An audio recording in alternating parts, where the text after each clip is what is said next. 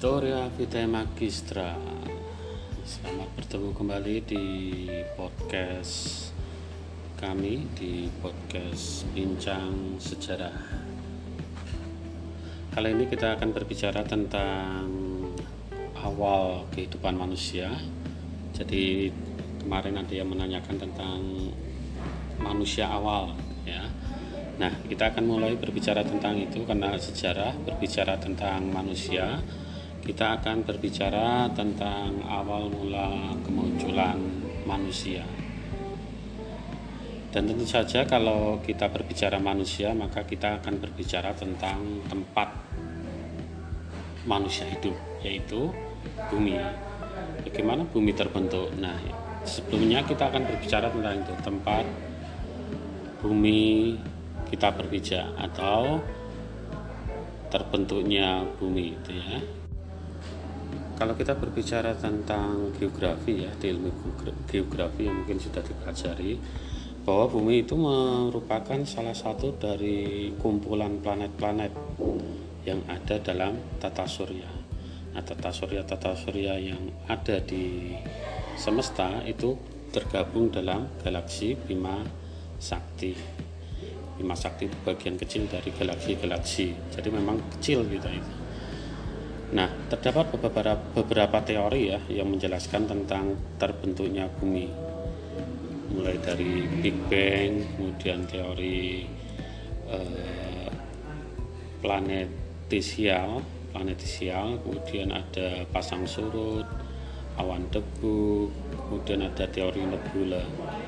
Dari beberapa, beberapa teori itu teori Big Bang memang merupakan teori yang banyak dianut oleh para ahli. Apa itu teori Big Bang atau ledakan besar ya? Teori Big Bang atau dentuman besar ya atau ledakan besar. Teori Big Bang atau ledakan besar atau dentuman besar itu eh, terjadi sekitar 13 13,7 miliar juta tahun yang lalu.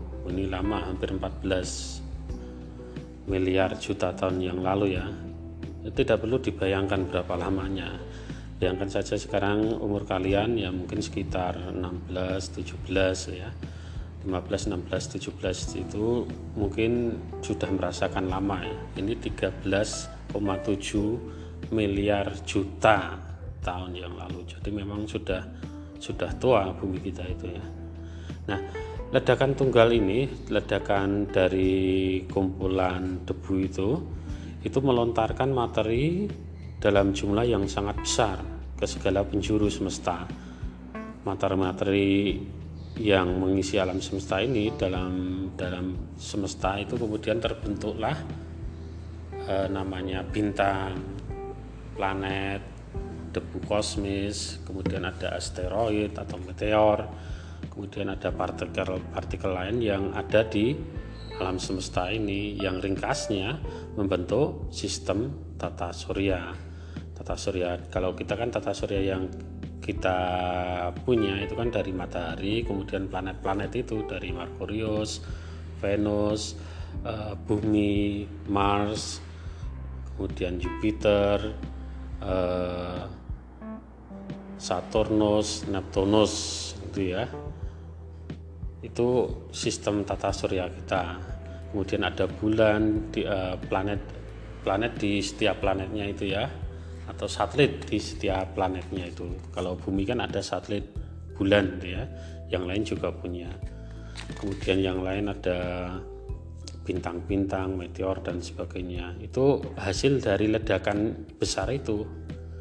Nah, Eh, kita fokus ke bumi sekarang. Dari lontaran-lontaran itu kemudian eh, terpecah menjadi beberapa bagian. Salah satunya adalah bumi. Jadi bumi awalnya itu merupakan gumpalan gas yang terlontar tadi dari pecahan besar tadi. Gumpalan gas yang panas dan terus-terus terus-menerus berputar.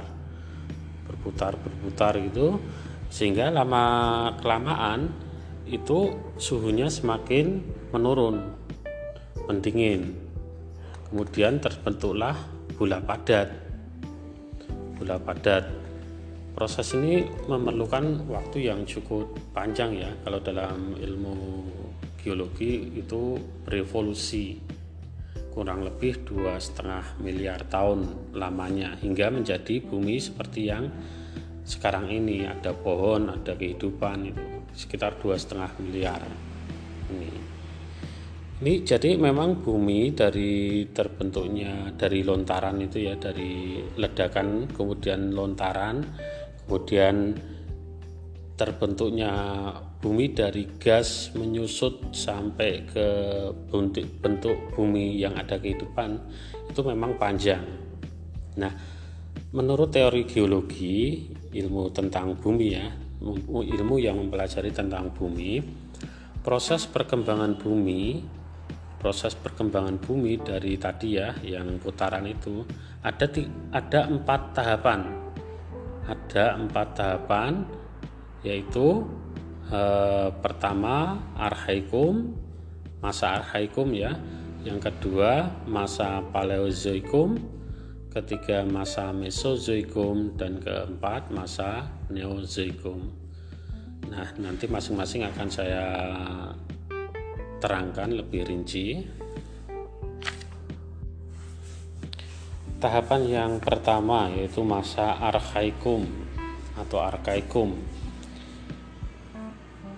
Pada masa ini, pada masa Arhaikum, ini merupakan masa yang tertua, masa pertama, di mana diperkirakan sekitar dua setengah miliar tahun, artinya awal awal pecahan tadi ya, pecahan atau ledakan besar tadi. Keadaan bumi masih labil, masih labil itu berarti belum stabil, masih bergejolak gitu ya, masih menye, masih menyerupai gumpalan bola gas dan kulit bumi juga sedang dalam proses pembentukan. Jadi belum ada uh, wujud bumi bulat itu. Jadi masih pada proses pembentukan. Pada masa ini belum ada tanda-tanda kehidupan karena memang temperatur atau suhu bumi itu memang sangat panas sangat tinggi ya temperaturnya atau suhunya sehingga tidak memungkinkan adanya makhluk hidup ini pada masa pada masa awal ketika bumi masih dalam kondisi panas, sangat panas, mungkin uh, jutaan derajat gitu ya. Oke, tahapan kedua adalah masa Paleozoikum, masa tua ini. Pada masa ini berlangsung sekitar 500 sampai 245 juta tahun yang lalu.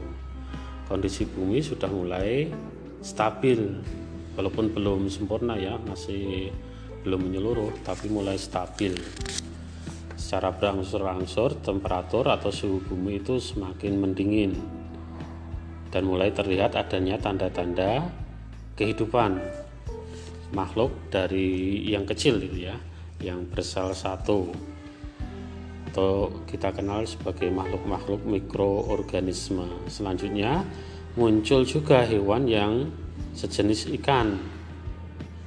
Kemudian hewan amfibi binatang yang dapat hidup di dua tempat itu ya darat dan air. Kemudian ada beberapa jenis tumbuhan ganggang. Akhirnya tumbuhan yang muncul itu tumbuhan-tumbuhan yang eh, kecil yang yang semacam lumut itu ya. Ganggang itu kan sejenis lumut ya.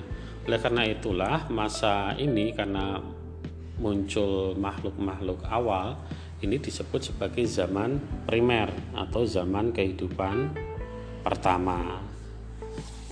Oke, kemudian tahapan ketiga yaitu Mesozoikum. Pada masa ini disebut juga zaman sekunder.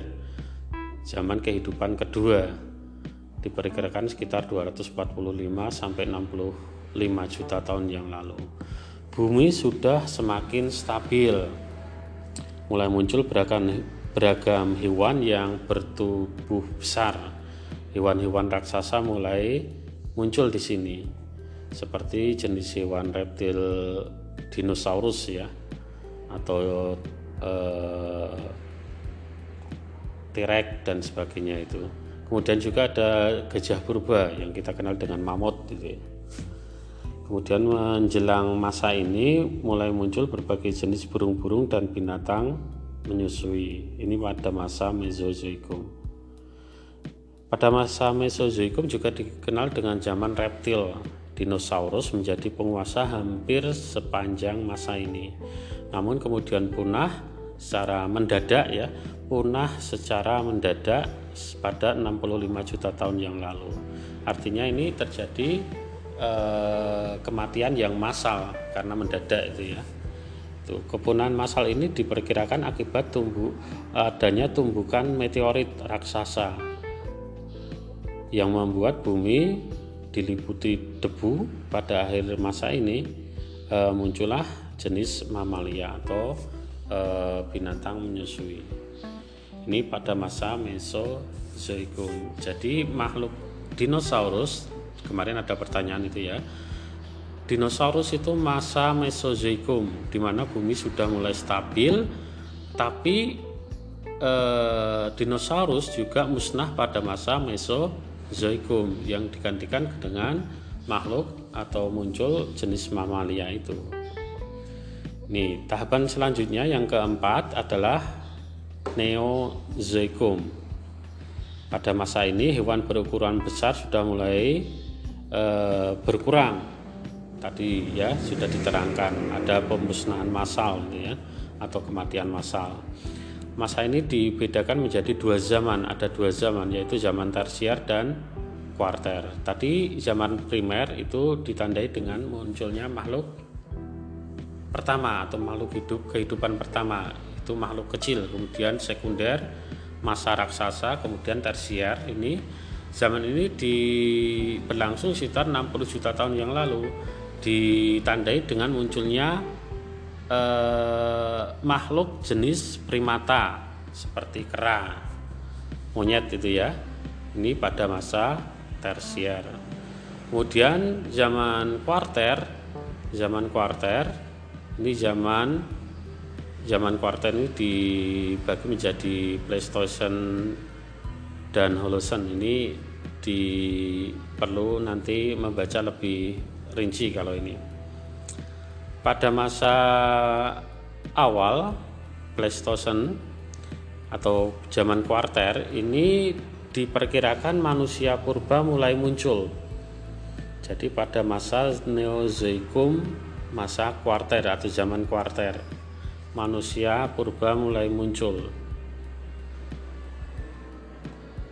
Nah, pada masa akhir kuarter ini atau masa Holosen, manusia purba telah berkembang lebih sempurna lagi yaitu munculnya e, jenis Homo sapien atau e, yang secara gampangnya itu muncul e, jenis manusia modern. Jadi ciri-ciri seperti manusia sekarang Homo sapien itu. Ini jadi eh, perkembangan bumi ini menjadi empat tahapan tadi ya dari masa Azoikum, kalau eh, Azoikum atau Arhaikum, kemudian Paleozoikum, masa Mesozoikum dan Neozoikum. Neozoikum ada tersier dan kuarter. Dan manusia muncul pada masa kuarter akhir. Ini eh, untuk keterangan pada podcast hari ini yang oke yang menjadi perhatian di sini adalah uh, kita harus bisa membedakan antara manusia purba dengan uh, manusia modern atau manusia sekarang gitu ya. Jadi ini di kuarter ini kan ada istilah manusia purba dan manusia modern Homo sapien. Nah, ini nanti kita bicarakan di podcast selanjutnya, termasuk juga mungkin nanti menyinggung tentang yang selalu ada, yang selalu menjadi pertanyaan tiap kali mengajar manusia purba adalah manusia eh, Nabi Adam itu apakah termasuk keturunan eh, kera dan sebagainya. Nah, ini selalu menjadi pertanyaan. Nanti akan kita bahas di podcast selanjutnya. Mudah-mudahan kita bisa bertemu lagi di podcast selanjutnya dan dalam kondisi yang sehat, dalam kondisi yang semangat. Itu saja untuk podcast hari ini.